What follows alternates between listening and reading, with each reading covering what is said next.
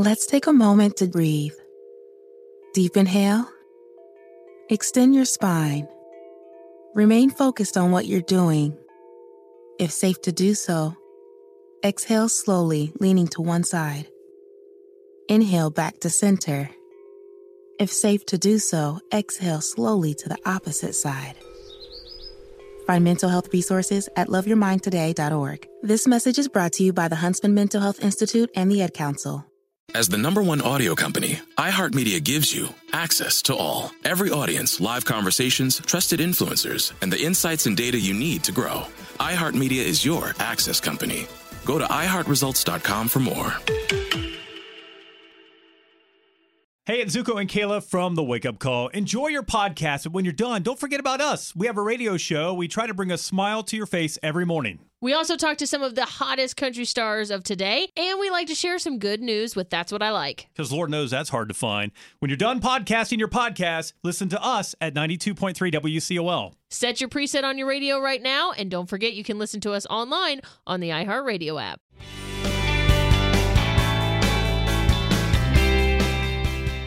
Morning. This is Laura. Welcome to the New Corner Office, the podcast where we share strategies for thriving in the new world of work, where location and hours are more flexible than in the past. Today's tip is about how to deal with being overwhelmed. When your to do list is too long, you probably can't stick your head in the sand. So you need a plan to deal with it. But the good news is that having a plan can make a long to do list seem a bit less overwhelming. We have all been in the position of feeling like we're running out of time. Some of us have felt that way a lot over the past few months, if we've been trying to work while the kids are home from school. I've been timing everything around feeding a baby every three hours and setting up children on Zoom calls. I've tried to be really good about not taking on stuff that's not a 9 or a 10 on a 10 point scale and I try to limit the to do list to what can actually get done in a day. Still, the days can get away from me. Since I work for myself, I know I have more flexibility than a lot of listeners do. So let's get real here. When you feel overwhelmed, don't just start working on whatever is right in front of you.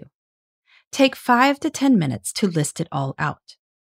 Often, just seeing all these expectations makes them seem less daunting. Sure, there may be 25 things on the list, but at least there aren't 250 that come readily to mind. That's something. Next, get ruthless about prioritization.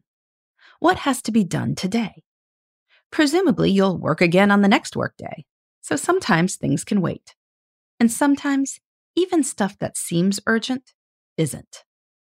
Call up anyone who's given you a deadline you think might be flexible. In a few minutes, you can buy yourself a lot of breathing room.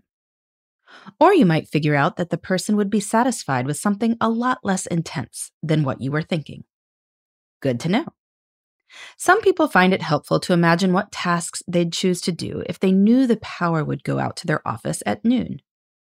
This keeps you from tackling all the tiny tasks on your list, just to feel like you're doing a lot.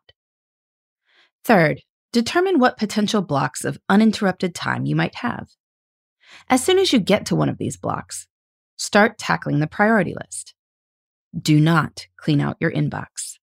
This is the way of madness.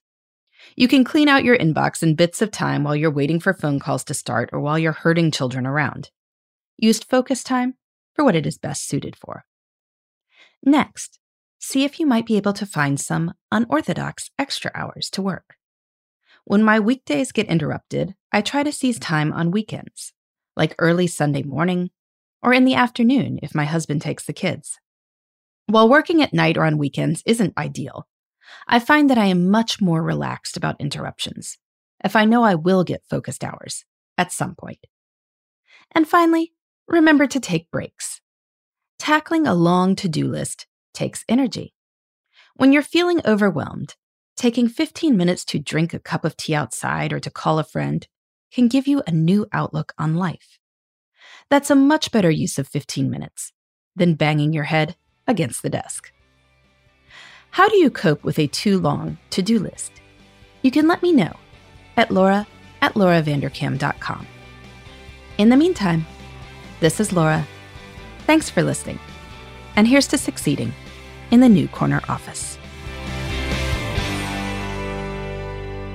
The New Corner Office is a production of iHeartRadio.